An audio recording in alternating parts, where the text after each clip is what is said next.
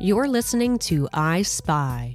From Malibu, California, Robert Kerbeck, corporate spy and the author of Ruse Lying the American Dream from Hollywood to Wall Street. Recently, an Italian man was arrested and charged with wire fraud for stealing the unpublished books of famous authors. Using slightly altered but official looking email addresses, he requested the unpublished manuscripts of works by authors including Margaret Atwood, author of The Handmaid's Tale.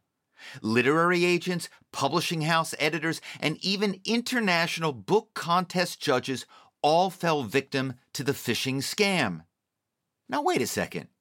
Aren't literary people supposed to be super smart? Don't they all graduate from fancy Ivy League schools? which is exactly my point.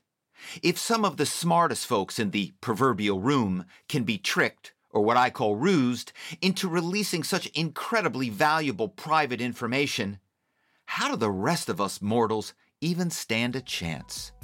To learn more about Robert Kerbeck, visit robertkerbeck.com. Stay tuned for another episode of I Spy.